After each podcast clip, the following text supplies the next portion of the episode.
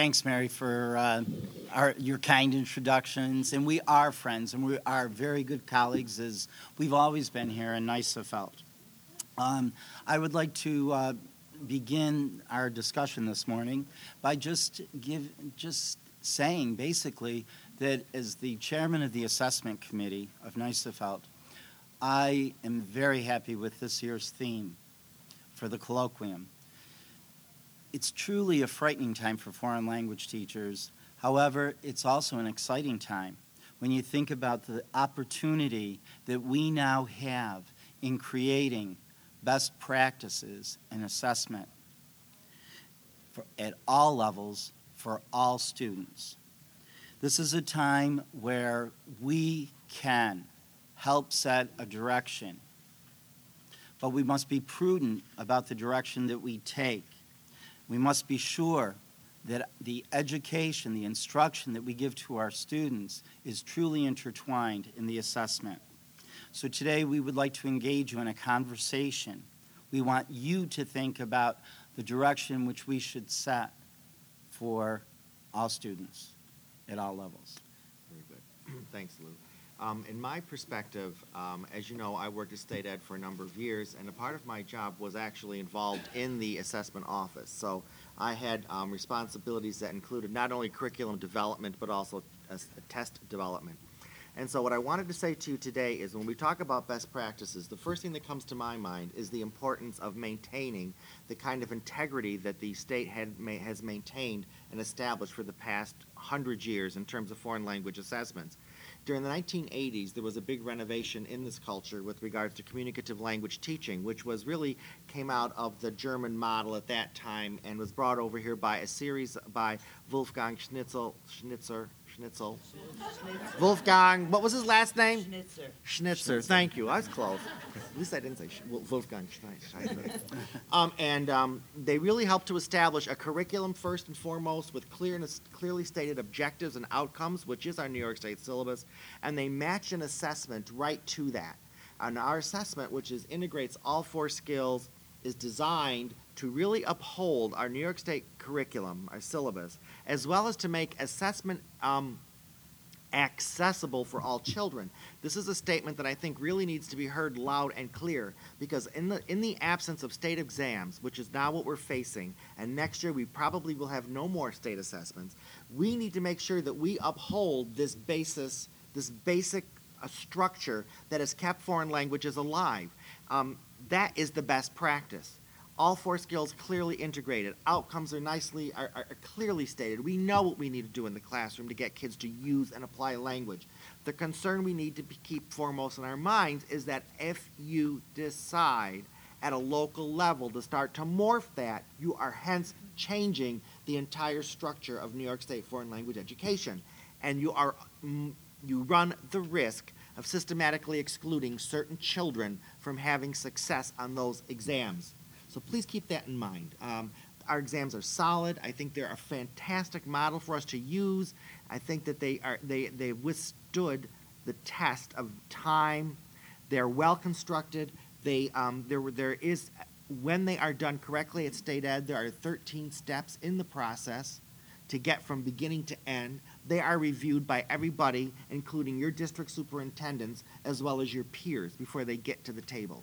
So these exams are very closely monitored. Testing is done. Um, uh, the items are scrutinized. I mean, even as of uh, two days ago, I was called, uh, and, and we talked about an exam question to make sure that it was appropriate, making sure that the wording on there was okay. So, you know, when we talk about best practices, I think it's easy for us. We have a best practice in place. It's there. Let's try not to lose it. It really helps to solidify the field. One of the questions that will be addressed um, during the breakout sessions this morning um, is how do we blend effectively instruction with the assessments that we're giving? Um, and as teachers, it's incumbent upon us to design instruction that pairs the overarching um, summative assessments and uh, with parallel formative assessments. Um, and that's not to say we should teach to the test, um, but rather we should assess throughout the year those skills in which students will demonstrate their proficiency at the end of the year. Uh, one important component of designing this formative assessment is collaboration. Teachers need to work with one another to align their methods of assessment. This tends to be an easier process in larger districts. In my district, for example, we have created common quarterly assessments for seventh and eighth grade. Teachers work together at the beginning of the marking period to map out the quarter. Uh, they decide what topics and skills will be covered and then create an exam. Each teacher creates a component of the exam which mirrors the structure of the Checkpoint A proficiency exam. After it is completed, they review it, they edit the exam where necessary, um, and we've found that these formative assessments not only prepare students for the Checkpoint A summative assessment, but it also facilitates the alignment of the teacher's scope and sequence of the curriculum. Now, again, in my district, you know, of 8,000 students, this is a bit easier to tackle, um, but it's no less important in smaller districts with singleton teachers. And in those cases, I think teachers really need to reach out to their colleagues, colleagues in the region, in other small districts, to establish this crucial, crucial collaboration. And luckily, we have organizations such as NYSAFLT and COLT that provide opportunities for this collabora- collaboration. Um, and you know, allows people to come together to discuss best practices and really network with their local colleagues. And I think now that this assessment has been eliminated, I think it's going to be even more important that those teachers come together to collaborate so that we're not all over the place in terms of how we're assessing our students. Um, And Bill mentioned both formative and summative assessment, and part of that is to have in our mind a clear idea and concept of what is formative assessment versus summative assessment. That has to be clear in our mind. And the key word for formative, you have to think feedback and specific feedback. Three other terms that you will hear throughout the morning and day are interpretive, interpersonal, and presentational. And it's a cycle when we talk about assessment. So that, yes, we have always been doing listening and reading. But what do we do beyond that? Can we now talk about what the students are reading? For example, for years, I did reading journals, and, you know, before the online, they were in spiral notebooks. But they became the basis for personal interviews. Those reading journals, those articles that students were reading based on their interests, were the basis for interpersonal, that peer to teacher or peer to peer interviews that we do. And then the presentational. And at the formative stage, do we provide the scaffolding? And then when do we remove it? So those are the kinds of discussions we want to have. And I want to share this story because it was so, um, it just emphasized to me the importance of assessment and what students really remember. I have a Blackberry, and of course, it doesn't always work the way I want it to, so I go to the Verizon store, put my name in the little machine, I'm on the list, and I finally get called up to the counter. One of my former students. Now, we are not talking about a student I had a couple years ago. This is Amanda from maybe Senora, do you remember me? And you know, my mind goes back, oh yeah, period three, row, yeah, mm-hmm. okay. So, 15 years ago, I had Amanda. She said, I am so glad to see you. I have a question for you. Who would have guessed? She said, Do you remember those stories we wrote? You had us, you bought those, purchased those blank books, and we each had to write a mystery novel in Spanish. Do you remember those? And I've just retired from the classroom in June, so one of my Rubbermaid containers has what in it? You know, I, I'm just one of those that just can't throw out student project things, right? So I'm thinking, oh my God, I just recently saw those blank books, you know? And she's like, well, I was wondering if you still have mine. and I'm like, oh, Amanda, you know, I'd have to go look in my basement. But the point of the story is, Amanda didn't ask me, do you still have that chapter five unit test with multiple choice on it? That's not what she remembered. She didn't say, do you remember what I got on the Regents exam? She didn't, not that those aren't important, but it just shows that these, when we talk about assessments, these authentic assessments, these personalized performance assessments that integrate the skills. Because these mystery novels they wrote were based on literature we had done in class, they were based on listening, they were based on other readings. Yes, they were based on grammar. They had to have certain tenses included in these mystery novels. But what she remembered is she wrote a book in Spanish. That's what she remembered. And I think that's crucial when we talk about assessments, whether they're formative, whether they're summative. They need to be performance based, they need to be interpretive, interpersonal, and presentational. You know, I would, I'm going to pick up on what Vicki has said because of the fact that some, some of us have, really have no idea of what she's talking about, but we all do. It is, these are the new guidelines that ACTFL has set for us. And what they have based their um, five Cs on, from which New York State takes, and we, and we create our two Cs for our curriculum. So it's, it's really imperative that everybody goes and tries to find out and understand what interpretive, interpersonal, and presentational is. Yesterday, yesterday um, I gave a pre-conference about assessment beyond checkpoint B, something that we always look for from the state to do for us, and we know now that they're never going to do that for us. It was on my Okay. list. It was It on Al's list. It was, just wasn't. all right. No, seriously, it was. too many vacation days. But anyway, No, I quit instead. Uh, oh. You remember. Same, same difference.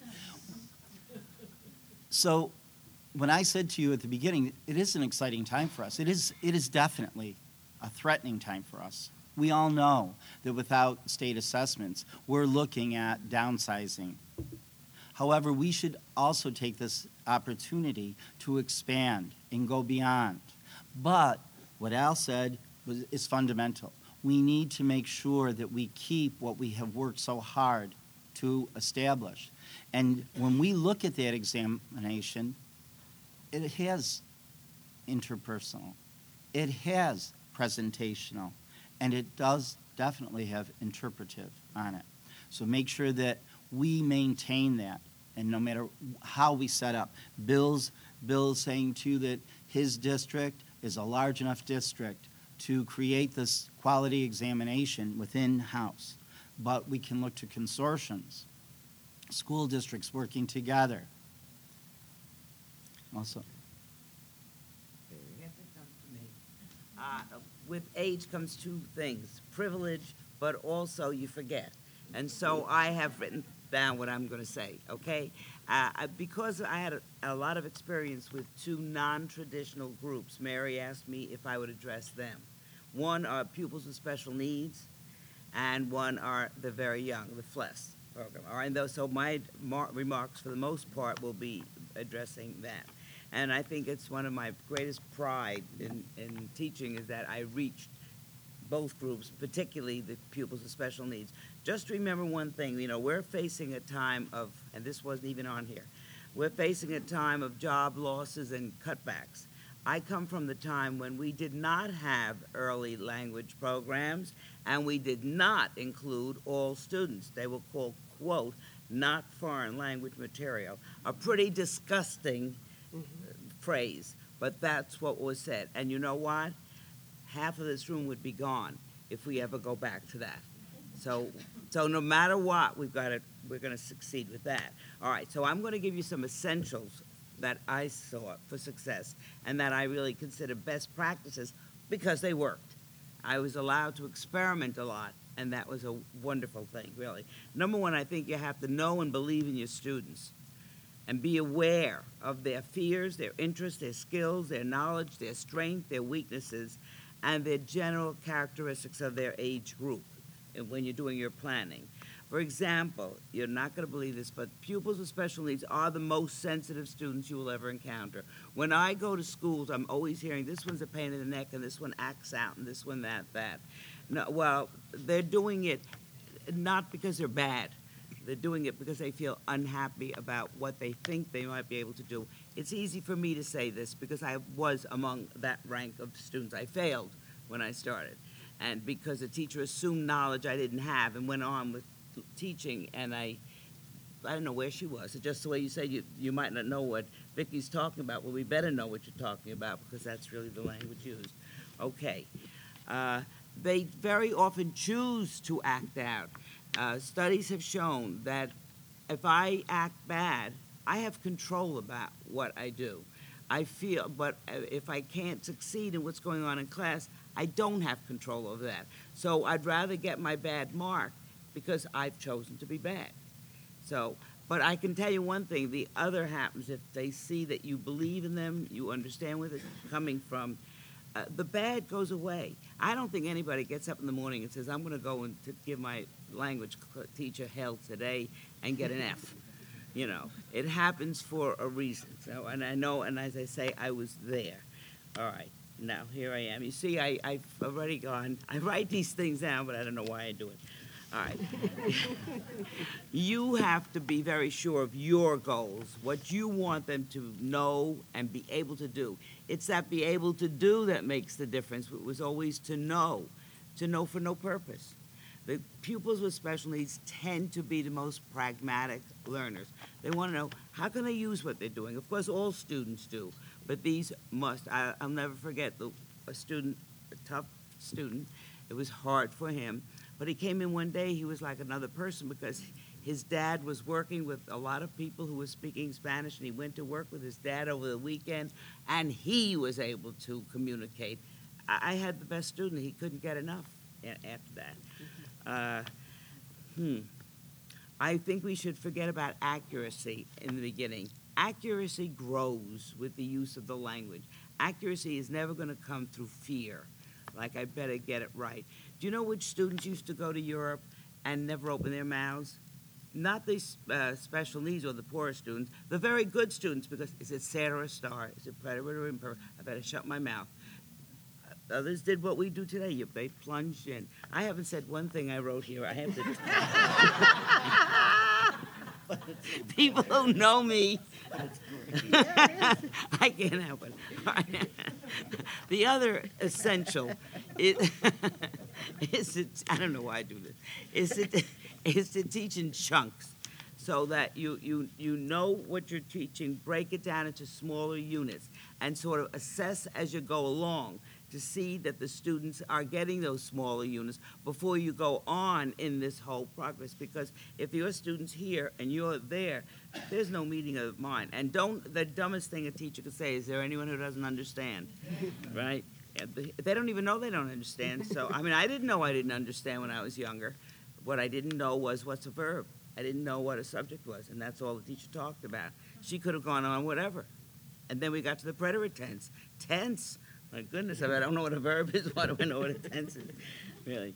Anyway, um, assessment is really important. It's necessary, and it's difficult for for for FLES, and it's difficult for uh, pupils with special needs. Really, it's it's difficult for you to create and for them to have.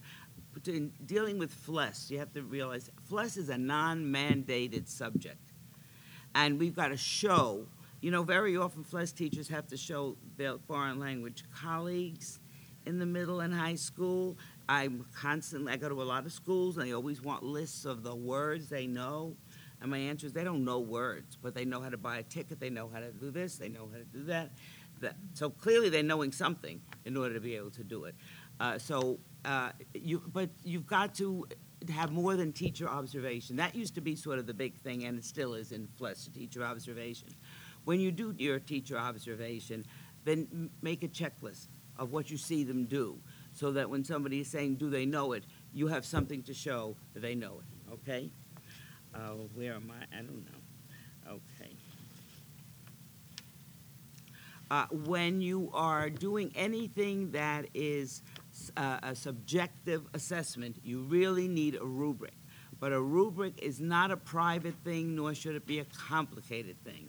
A rubric has to be as simple as possible so that you and the students know beforehand what it is that's expected and how are you supposed to correct the little part that you, you need, that needs correction, if it isn't shown somewhere that that's what it is.